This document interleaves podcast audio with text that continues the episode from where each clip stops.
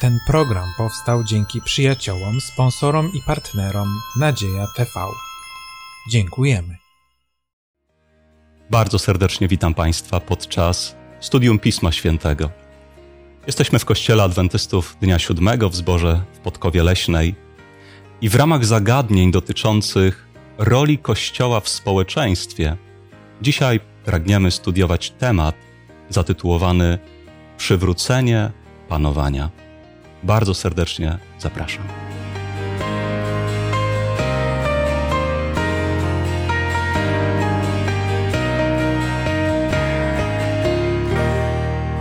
Studium Pisma Świętego razem ze mną wezmą dzisiaj udział Marzena,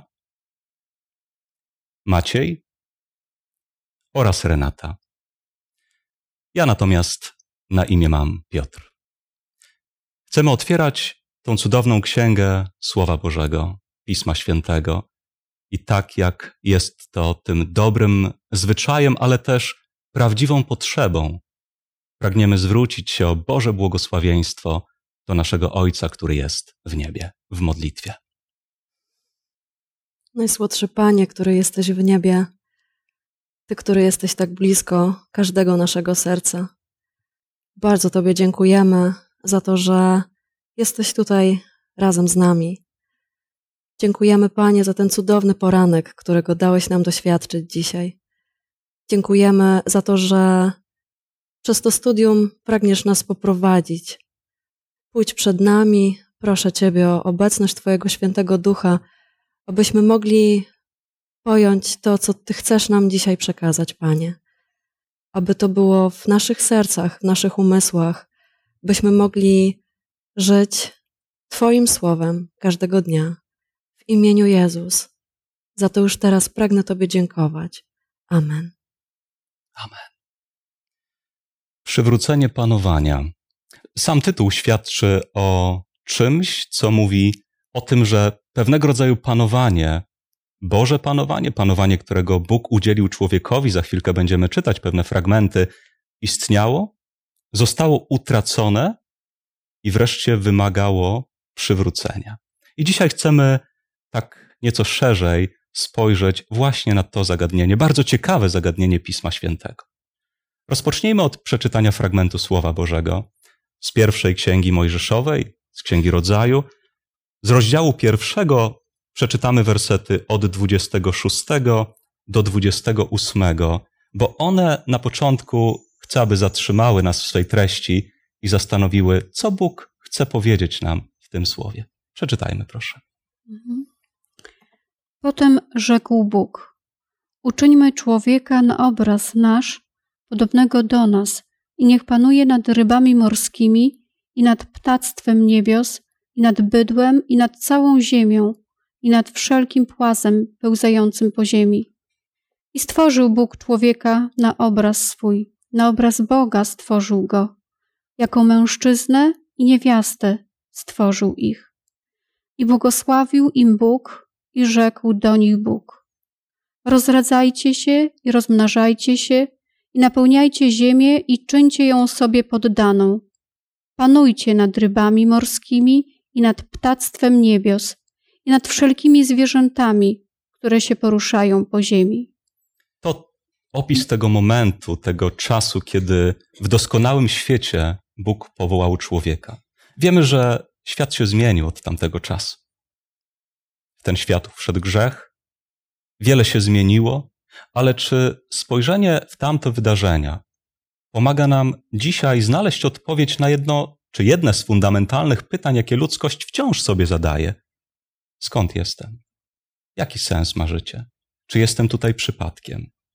Co czeka mnie w przyszłości?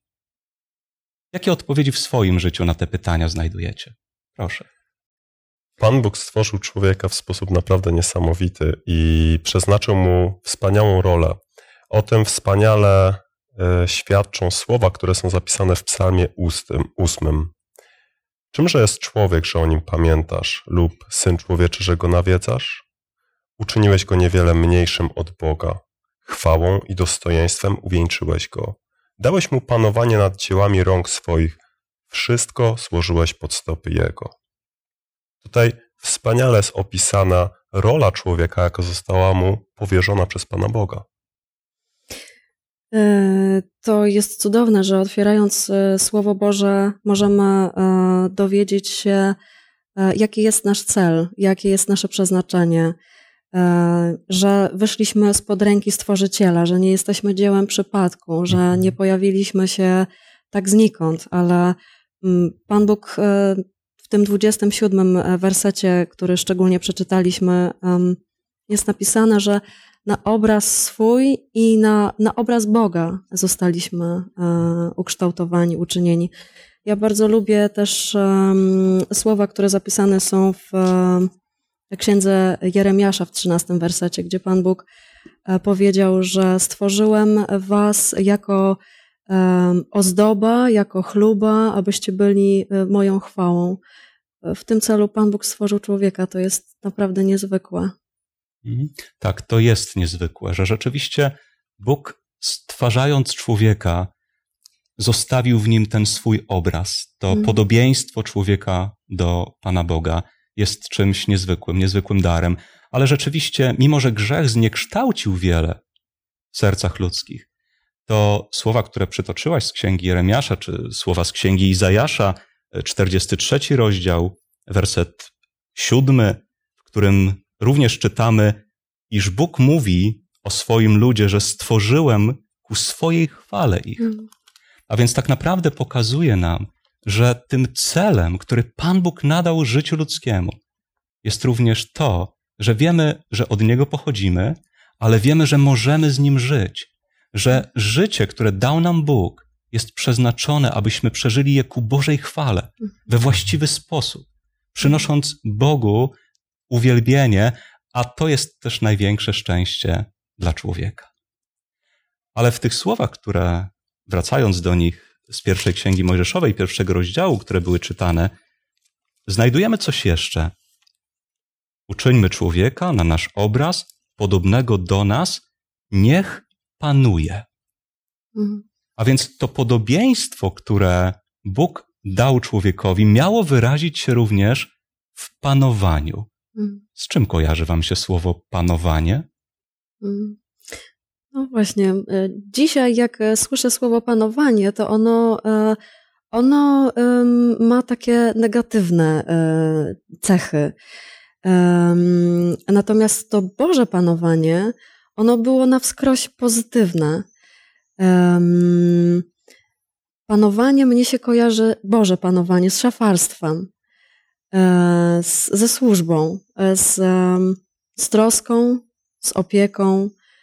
Um, I tak e, rozumiem, że właśnie do takiego panowania przeznaczył um, Pan Bóg człowieka, kiedy go też tam umieścił w ogrodzie Eden, e, aby opiekował się przyrodą, aby e, troszczył się o zwierzęta um, i aby w tym wymiarze dał wyraz. Mhm. Rzeczywiście, żeby zrozumieć, do jakiego panowania Pan Bóg człowieka przeznaczył wtedy każąc mu czy zlecając panowanie nad ziemią, musimy zwrócić uwagę na to, w jaki sposób Bóg panuje we wszechświecie. Jakie jest Jego panowanie w tym świecie?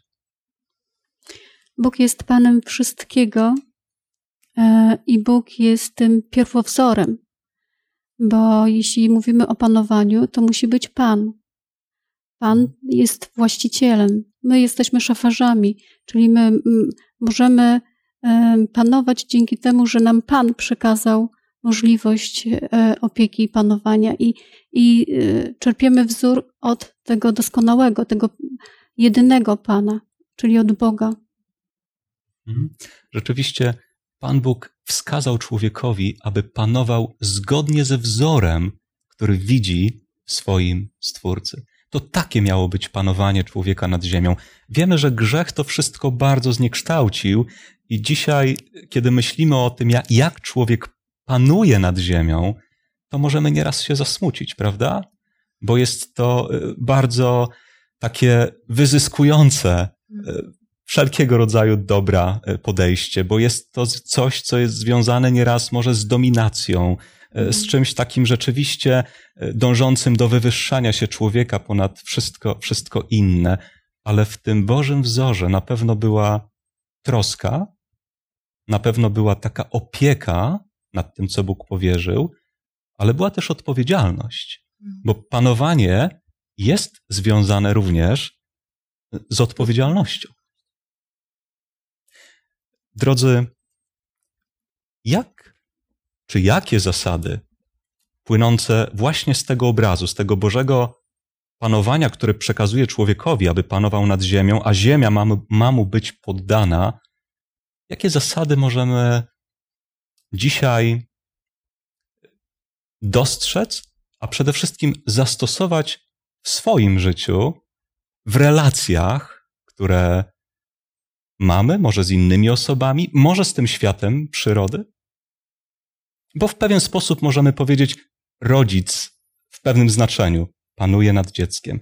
Może w pracy ktoś ze względu na pewną odpowiedzialność w jakiś sposób, w cudzysłowie, również panuje nad drugim człowiekiem. W pewien sposób dalej to Boże panowanie nad światem przyrody już nie w taki sposób, jak to miało miejsce na początku, ale również realizujemy w naszym życiu. W jaki sposób możemy to Mhm. czynić? Proszę. Ja chciałabym jeszcze wrócić do tego 28 wersetu pierwszej księgi Mojżeszowej, e, gdzie jest e, napisane, że Bóg powiedział e, do Adama, że czyńcie ją sobie poddaną. Czyli to też od zaangażowania człowieka e, mm, e, ma wpływ, e, zaangażowanie człowieka ma wpływ na to, jak ktoś jest poddany. Czyli nie tylko oczekujemy poddania z drugiej strony, tylko to, jak my się zachowujemy, ma wpływ na to, jak ktoś e, e, reaguje na nas. I bardzo dobry przykład rodziny. E, Panowanie, Boże panowanie jest zbudowane na miłości.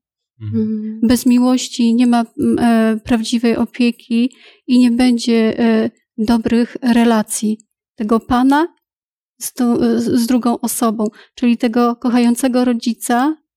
Tym Panem, e, tym pierwowzorem jest Bóg i Bóg jest kochającym rodzicem. Też tak samo, bo stworzył człowieka jako kochający Bóg i przygotował wszystko dla szczęścia e, dla człowieka. Ogród, dał Ewę Adamowi, więc e, to wszystko wypływało z miłości. Mhm. To bardzo ważne. Rzeczywiście też to poddanie było pewnego rodzaju odpowiedzią na tą Bożą miłość, którą Bóg kierował do człowieka. E, To prawda. Panowanie. Rzeczywiście Bóg dał człowiekowi panowanie nad światem przyrody. Świat przyrody w żaden sposób nie był wrogi wobec człowieka przy stworzeniu. To, to grzech to wszystko zaburzył, prawda? To grzech sprawił, że dzisiaj człowiek czasem wydaje się bardzo niewiele znaczący wobec siły żywiołów, wobec y, działań pewnych czy zjawisk w przyrodzie, które mają miejsce. Wtedy Bóg postawił pewne granice. Mhm. I panowanie jest związane z pewnymi granicami. Poczynając od pewnych granic, które sięgają gdzieś moralnie do serca człowieka, również rozciągając się na ten świat zjawisk, zjawisk, zjawisk fizycznych. Kiedy myślimy o granicach panowania, czy nasze myśli nie kierują się również do dekalogu, do prawa Bożego? Jakie granice możemy dostrzec właśnie w Słowie Bożym przedstawiającym prawo Boże? Proszę. Kiedyś słyszałem takie piękne słowa. Ktoś powiedział: Jestem wolny od czegoś, jestem wolny do czegoś. I uważam, że akurat w tym sensie, y, w aspekcie dekalogu, w aspekcie tego, co Pan Bóg powiedział, te słowa mają wspaniałe zastosowanie, ponieważ Pan Bóg, dając dekalog, dając swoje prawo, nie zniewolił człowieka, tylko pokazał mu pewien, pewne granice, w obrębie których, będąc i przestrzegając ich, jesteśmy w stanie być szczęśliwi. Człowiek nie musi próbować wszystkiego, aby zaznać szczęścia. Człowiek wystarczy, że będzie żył w obrębie tego, co Pan Bóg mu przekazał, i on znajdzie to szczęście. E, Bóg dał przykazania e, jeszcze przed grzechem, a to też świadczy o tym, jak ważne jest ograniczanie, e, samo ograniczenie się e, dla człowieka, dla jego szczęścia. Po grzechu tym bardziej jest to ważne. Gdy czytamy dziesięć Bożych przykazań, gdzie jest mowa nie pożądaj, czy nie zabijaj, czy nie kłam, to jest postawione są granice, które są taką, taką mm, ochroną dla człowieka, żeby był szczęśliwy. Co ciekawe, Bóg sam siebie ograniczył, bo dał człowiekowi wolną wolę. To jest niesamowite, że Bóg, który jest wszechmocny, który e, jest e, ideałem miłości, postawił też dla, e, dla siebie granice, ze względu na to, żeby człowiek czuł się wolny. Mhm. To, co mówicie, świadczy również o tym, że to prawdziwe podobieństwo do Pana Boga rozpoczyna się gdzieś w głębi serca człowieka. Serca, które przede wszystkim samo najpierw jest poddane Bożemu działaniu, poddane Bożej woli i rzeczywiście przyjmuje pewnego rodzaju właśnie e, te Boże wskazówki, te Boże rady, jako coś, co wie, że jest najlepsze, co wie, że będzie tą najszczęśliwszą dla niego, dla niego drogą, drogą postępowania. I również dekalog, dziesięć przykazań Bożych, pokazuje nam pewnego rodzaju ograniczenia to znaczy, czego nie powinniśmy czynić, czy to w relacji z Panem Bogiem, mm. bo ta relacja nie będzie taka, jaka mogłaby być najlepsza, czy czego nie powinniśmy czynić w relacji z drugim człowiekiem, aby jej nie niszczyć, aby tak naprawdę nie wprowadzać wrogości, nie wprowadzać e, niechęci. To mm. jeszcze raz pokazuje, że panowanie według Boga nie polega na przekazaniu takiej informacji: możesz robić co chcesz ty panujesz. Mm. Nie. Mm. Bo najlepiej osoba może panować e, nad innymi, gdy sama potrafi nad sobą panować. To jest najtrudniejsze. Opanowanie siebie. I też e, Boże przykazania są po to, żeby człowiekowi pokazać i też pomóc, e, by nauczył się panować nad sobą, nad samym sobą. Kontynuując tą myśl, Marzenko, proszę Cię o przeczytanie fragmentu Pisma Świętego. Pierwszy list do Koryntian, dziewiąty rozdział. I tam słowa zapisane w wersetach od 25 do 27. Każdy zawodnik od wszystkiego się wstrzymuje. Tamci wprawdzie, aby znikomy zdobyć wieniec, my zaś nie znikomy. Ja tedy tak biegnę, nie jakby na oślep, tak walczę na pięści, nie jakbym w próżnię uderzał ale umartwiam ciało moje i ujarzmiam, bym przypadkiem, będąc zwiastunem dla innych, sam nie był odrzucony. Jak apostoł Paweł rozumiał właśnie panowanie? Hmm. Właśnie tak e, zastanawiam się w kontekście też e, do tego, że zostaliśmy stworzeni na obraz i na Boże podobieństwo. E, Pan Bóg pragnie, żeby człowiek e, przyniósł w, e, w, swoim życiu owoc dla Jego chwały, żeby, żebyśmy Go uwielbili. I to wymaga współpracy z Panem Bogiem każdego dnia, bo Pan Bóg nas błogosławi i chce wypełniać swoim duchem mm, po brzegi coraz bardziej. To wymaga od nas tego, abyśmy, abyśmy e, z jednej strony żyjąc z nim w przyjaźni codziennie, z drugiej strony potrafili panować nad samymi sobą. Potrafili zapanować nad, e, nad tym, nad myślami naszymi, nad mhm. naszymi e, słowami, nad sobą samym, e, bo każdy zawodnik od wszystkiego się wstrzymuje. Um, temu, co nam nie służy, od tego się powinniśmy od, odwrócić e, i nastawić się na, na słuchanie tego, co Pan ma nam do powiedzenia. Tak. Widzimy tutaj człowieka, który ma cel w swoim życiu wyraźnie określony. E, jak napisał ja nie funkcjonuję tak, jak gdybym w próżnię uderzał, jakbym nie wiedział, dlaczego to wszystko robię, co robię, dlaczego decyduję się na pewne Boże ograniczenia w moim życiu, dlaczego proszę Pana Boga, aby panował nad moją grzeszną naturą, panował nad tymi skłonnościami, które są we mm. mnie. On wiedział dlaczego. ponieważ miał pewien cel, który pragnął z Bogiem osiągnąć. Dążył do tego odnowienia panowania, wracając troszkę do tytułu naszej lekcji, pełnego panowania również Boga w jego życiu. Mm. Tak jak zawodnik, y, który przygotowuje się do zawodów, y, ogranicza się y, czy w spożywaniu pewnych pokarmów, czy, czy też mm, ćwiczy systematycznie, to jest mu potrzebne, żeby zdobyć nagrodę, żeby być dobrym. Tak samo człowiek, jeżeli chce być podobnym Chrystusowi, też musi wyćwiczyć e, swoje nawyki. Bo jest tekst, który mówi, że duch ochoczy, ale ciało mdłe. Jesteśmy fizyczni i musimy wyrobić w sobie dobre nawyki po to, żeby stały się naszą naturą. Jest powiedzenie, natur, e, że nawyki jest, nawyk, nawyk jest drugą naturą człowieka. I to jest prawda. Po to poddajemy się, żeby to tak weszło w nasze życie, żebyśmy nawet nie musieli kontrolować, a będziemy się dobrze zachowywać. Mhm. Macieju, poproszę Ciebie o przeczytanie fragmentu z pierwszej księgi Mojżeszowej, z drugiego rozdziału i z wersetu 15. Abyśmy, czytając te słowa, mogli za chwilkę porozmawiać, zastanowić się również nad rolą, jaką Pan Bóg przeznaczył człowiekowi na tej ziemi. Wysłuchajmy. I wziął Pan Bóg człowieka i osadził go w ogrodzie Eden, aby uprawiał go i strzegł. Co znaczą te słowa? Jaką rolę Pan Bóg przeznaczył człowiekowi, stwarzając go, dając mu życie, dając mu pewnego rodzaju zajęcie, jak czytamy? Tak jak powiedzieliśmy wcześniej, człowiek potrzebuje pewnych celów. Człowiek nie może istnieć sam dla siebie.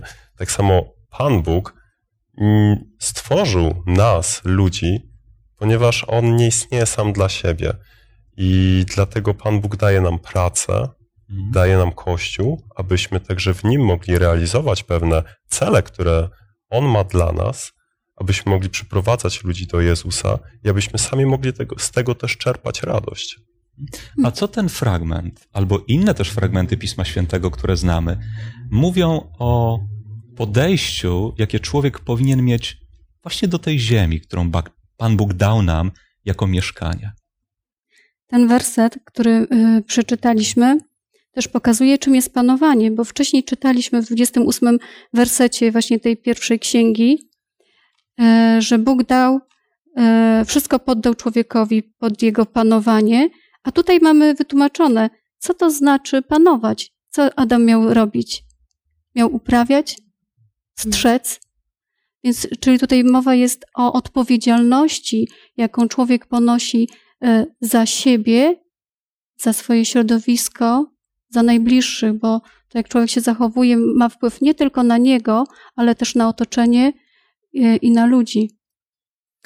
Tak, w piątej księdze Mojżeszowej, w jedenastym rozdziale, w jedenastym wersecie czytamy: Jest to ziemia, o którą Pan, Bóg Twój, się troszczy. Mm bardzo ciekawe, bo rzeczywiście Bóg dał nam to niezwykłe mieszkanie, pomimo tych tysiącleci grzechu i pomimo zniszczenia, które, które dosięgło tej ziemi, ono nadal jest, potrafi być niejednokrotnie zachwycającym mieszkaniem, ale Bóg od początku powiedział: Człowiek ma strzec, ma opiekować się, ma korzystać, korzystać z tych dóbr, ale w jaki sposób? W jaki sposób dzisiaj my możemy troszczyć się o ziemię, na której mieszkamy, w jaki sposób mądrze korzystać z dóbr, które Pan Bóg dał człowiekowi do korzystania. Właśnie tak e, rozumiem to szafarstwo. E, to ma być rozsądne szafarstwo. Mhm.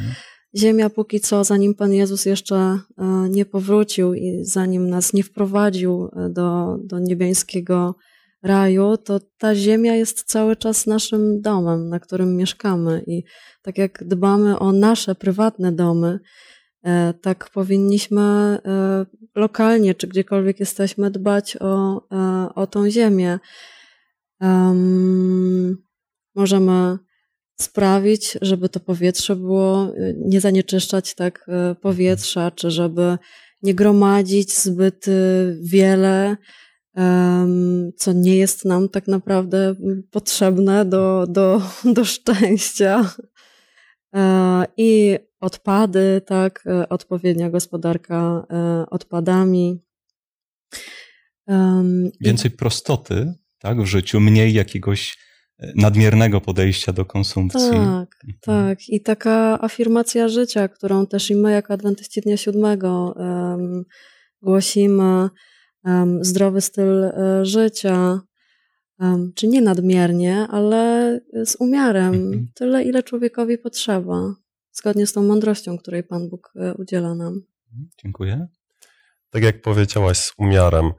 W dzisiejszych czasach e, ekologia i tematy środowiskowe urosły do rangi niemalże bożka. I tutaj także musimy być ostrożni, aby nie przejść na tą drugą stronę, w tą drugą skrajność nie wpaść, aby przypadkiem nie gloryfikować wyłącznie tego dbania o, o nasz dom, o ziemię w sposób, który jest niezgodny z Bożymi zamierzeniami.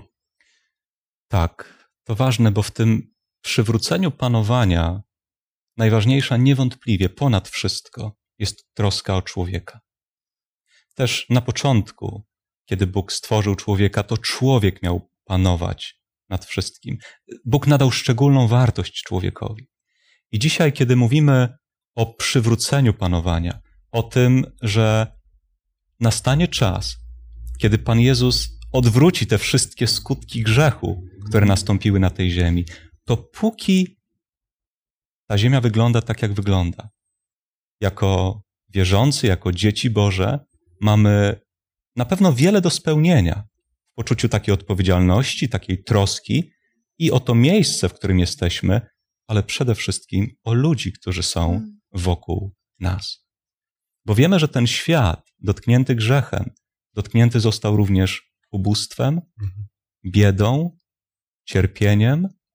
Chciałbym, żebyśmy chwilkę, sięgając do Pisma Świętego, mogli również spojrzeć, jaką rolę tutaj Chrystus widzi dla swojego ludu, dla swojego kościoła. Przeczytajmy może najpierw z Ewangelii Łukasza, e, z 14 rozdziału. Proszę, Renatko, od 12 do 14 wersetu. Powiedział też do tego, który go zaprosił: Gdy dajesz obiad albo wieczerze, nie zwołuj swoich przyjaciół, ani swoich braci, ani swoich krewnych, ani bogatych sąsiadów, żeby cię czasem i oni nawzajem nie zaprosili i miałbyś już odpłatę. Lecz gdy urządzasz przyjęcie, zaproś ubogich, ułomnych, chromych, ślepych i będziesz błogosławiony, bo nie mają ci czym odpłacić. Odpłatę bowiem będziesz miał przy zmartwychwstaniu sprawiedliwych. No właśnie, Pan Jezus prowadzi nas tutaj do takiego bardzo praktycznego poziomu panowania, mówiąc o ludziach, którzy w pewien sposób doznają ubóstwa, doznają biedy i mówiąc o tych, którym może powodzi się nieco lepiej. Rzeczywiście jednym z problemów, który dotyka naszego świata, który jest zaburzeniem tego Bożego panowania, jest ogromnego rodzaju takie rozwarstwienie, również jeżeli chodzi o możliwości korzystania z dóbr, z dóbr naturalnych przez, przez ludzi. I Pan Jezus skłania nas ku temu, żeby realizując ten proces odnawiania Bożego podejścia na tej ziemi, podchodzić do drugiego człowieka w bardzo praktyczny sposób. Na przykład w jaki? Pan Jezus był zawsze blisko drugiego człowieka. E, Wszędzie tam, gdzie poszedł, tam zawsze e, wychodził naprzeciw e, komuś, kto wiedział, bo dobrze mm, wiedział, co w człowieku jest, e, naprzeciw potrzebie. I myślę, że um, też i my, wstępując w ślady Zbawiciela, powinniśmy czynić dokładnie tak samo. Tam, gdzie jesteśmy, być obok e, drugiego człowieka, wsłuchiwać się go w jego potrzeby, słuchać tego, co ludzie do nas mówią e, i w miarę możliwości wychodzić im naprzeciw. Szczególną myślą, którą Chrystus zostawia nam tutaj również jest i to, żeby, jak mówi, wyjść w kierunku tych, którzy nie potrafią czy nie Mhm. mogą odpłacić Tobie. Tak, Oczywiście wzajemnie. te słowa nie są zakazem dla zapraszania przyjaciół czy znajomych, nawet jeżeli oni zaproszą nas również, ale szczególnie na co Chrystus zwraca uwagę, ale dostrzeż też tych, którzy nie są w stanie Mm. Ci odpłacić. Ale ta odpłata Cię nie minie przy tym odnowieniu, przy zmartwychwstaniu sprawiedliwych. To jest też takie Boże spojrzenie na prawdziwą pobożność. Bo jeżeli otworzymy list Jakuba, pierwszy rozdział i 27 werset, proszę o przeczytanie, to dostrzeżemy, jak bardzo Bogu zależy na takim właśnie postępowaniu. Czystą i nieskalaną pobożnością przed Bogiem i Ojcem jest to, nieść pomoc sierotom i wdowom w ich niedoli i zachować siebie niesplamionym przez świat. Mhm. To zrozumienie pobożności według Pana Boga. To podejście do drugiego człowieka. Proszę. Mm.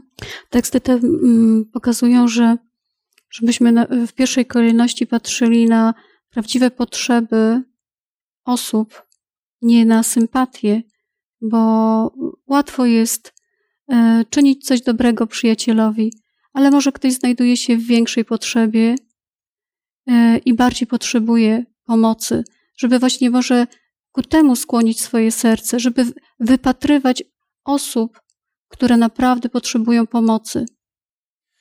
Tak, to jest bardzo istotne. I rzeczywiście to, że Pan Jezus zwraca uwagę w tych słowach, mówiąc, że takie podejście, i tu wspomina tych bardzo potrzebujących sieroty, wdowy, jest świadectwem tej prawdziwej pobożności. A jeżeli jeszcze to podejście jest połączone z tym, że zachowujemy siebie niesplamionym przez grzech, przez wpływ zła, to jest właśnie coś miłego w Bożych oczach. Ale pozostając w tym temacie, przeczytajmy proszę z listu do Tesaloniczan drugiego, trzeci rozdział i dziesiąty werset. Bo gdy byliśmy u was, nakazaliśmy wam, kto nie chce pracować, niechaj też nie je. Właśnie. Również jesteśmy w temacie e, potrzeby, ubóstwa, ale również w temacie pracy związanej z naszym życiem. Proszę.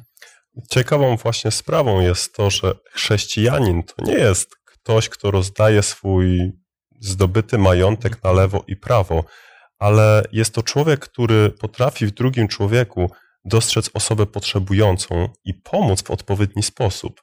Natomiast czasem spotykamy ludzi, którzy żerują na cudzej dobroci, na naiwności też.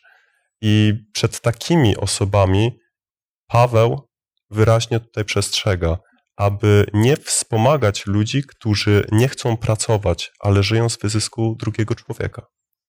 Tak, rzeczywiście również pomaganie wymaga i dobroci serca, ale i takiej mądrości rozsądzenia niejednokrotnie, której rzeczywiście potrzeba od Pana Boga, bo kiedy pomagamy, to potrzeba, żeby to była naprawdę pomoc. A również jeżeli człowiek jest osobą potrzebującą, również materialnie, fizycznie potrzebującą, tak? Czasami nieco inna pomoc niż tylko podarowanie czegoś może być cenniejsza. Mhm. Poświęcony czas, rozmowa, może próba rozwiązania problemu razem z tym człowiekiem, który doprowadził go do miejsca, w którym, w którym znalazł się tutaj. I rzeczywiście te słowa, które czytane były, są nawet słowami pewnej przestrogi, aby nie dać się rzeczywiście w jakiś niewłaściwy sposób wykorzystywać poprzez źle pojętą y, naiwność, czy taką, y, czy taką ufność, w której, w której brakuje również takiego rozsądnego niejednokrotnie, niejednokrotnie podejścia. Jeszcze jeden fragment przeczytamy z listu apostoła Piotra, pierwszy list i z trzeciego rozdziału, werset 15. Lecz Chrystusa Pana poświęcajcie w sercach waszych, zawsze gotowi do obrony przed każdym domagającym się od was wytłumaczenia się z nadziei waszej. Z jakiej nadziei Bóg chce, abyśmy potrafili się wytłumaczyć i w jaki sposób? Apostoł Piotr, pisząc te słowa, apeluje: Przede wszystkim niech wasze serce będzie poświęcone, oddane Bogu. Tytuł dzisiejszego studium, które gdzieś powoli kończy się dzisiaj, brzmiał Przywrócenie panowania. spoglądaliśmy na to, jak Bóg dał człowiekowi pewne możliwości, panowanie nad ziemią. Wiemy, że to zostało utracone, to zostało zniekształcone, ale teraz Bóg poprzez życie, poprzez śmierć, poprzez ofiarę Pana Jezusa daje na nowo pewne nadzieje w serce człowieka. Jakie to nadzieje? Jedną z najwspanialszych obietnic, jakie zostały przez Boga skierowane do ludzkości, to obietnica Jego powtórnego przyjścia i odnowienia tego stanu rzeczy, który był właśnie wtedy, kiedy Bóg stworzył niebo i ziemię. Myślę, że to jest nadzieja, z której zawsze możemy się tłumaczyć i zawsze możemy z radością ludziom opowiadać o tym, że Jezus Chrystus przyjdzie, aby odnowić wszystko, aby odnowić nasze ciała, nasze umysły, nasze możliwości, aby odnowić także tą ziemię, która jest pełna bólu, łez i cierpienia i gdzie będziemy żyć już naprawdę w wiecznej szczęśliwości. Tak, i Pan Bóg pragnie, aby Jego Kościół w tym świecie mógł wyjaśniać tą nadzieję światu, ale wyjaśniać nie tylko słowami, ale w sposób, o jakim dzisiaj mówiliśmy. Również poprzez właściwe podejście i do tych darów, które Bóg nam daje, ale przede wszystkim pokazywać nadzieję, którą mamy w naszych sercach, poprzez rzeczywiście dostrzeganie drugiego człowieka, poprzez wychodzenie naprzeciw tym potrzebom, które są rzeczywiste, które są rzeczywiste, które są prawdziwe. Nadzieja, która objawia się prawdziwie i szczerze wyciągniętej ręce, w słowie, które pokrzepia, które pomaga, w uśmiechu, w uścisku, który dodaje otuchy, który dodaje nadziei, który pozwala ludziom, którzy są wokół nas, podnieść wyżej swoją głowę i powiedzieć: Jest nadzieja. Chociaż tak wiele straciliśmy jako ludzkość poprzez grzech, Bóg przywróci dzięki swojej łasce, dzięki swojej miłości to, co zostało utracone. Ale dzisiaj pragnie przede wszystkim w naszym życiu, w naszych sercach przywrócić pewne szczególne panowanie. Jego panowanie nad naszym życiem, nad naszymi sercami. Bo wie, że tylko w ten sposób droga, którą idziemy, będzie dla nas tą najbardziej satysfakcjonującą, tą najbardziej szczęśliwą, którą ma dla każdego z nas. Podziękujmy Mu za to również w modlitwie, wyrażając tą wdzięczność za Jego błogosławieństwa i dary.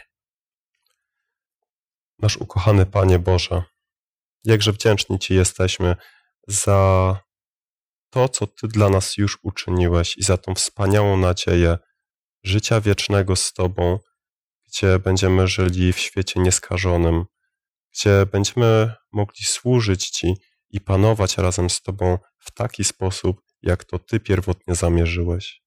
Dziękuję Ci, że stworzyłeś nas tak cudownie i że możemy nazywać Ciebie naszym kochanym Ojcem. W Twoje ręce oddajemy się, prosząc Cię, aby Twoje przyjście nastało już niebawem. Dziękujemy Ci, że Ty wysłuchałeś naszej modlitwy. Amen. Bardzo dziękujemy również Wam, drodzy Państwo, za udział w tym studium. Jednocześnie pragnąc bardzo serdecznie zaprosić na kolejne studium Słowa Bożego, które zatytułowane będzie Sprawiedliwość i miłosierdzie w Starym Testamencie. Zapraszamy serdecznie. Do zobaczenia.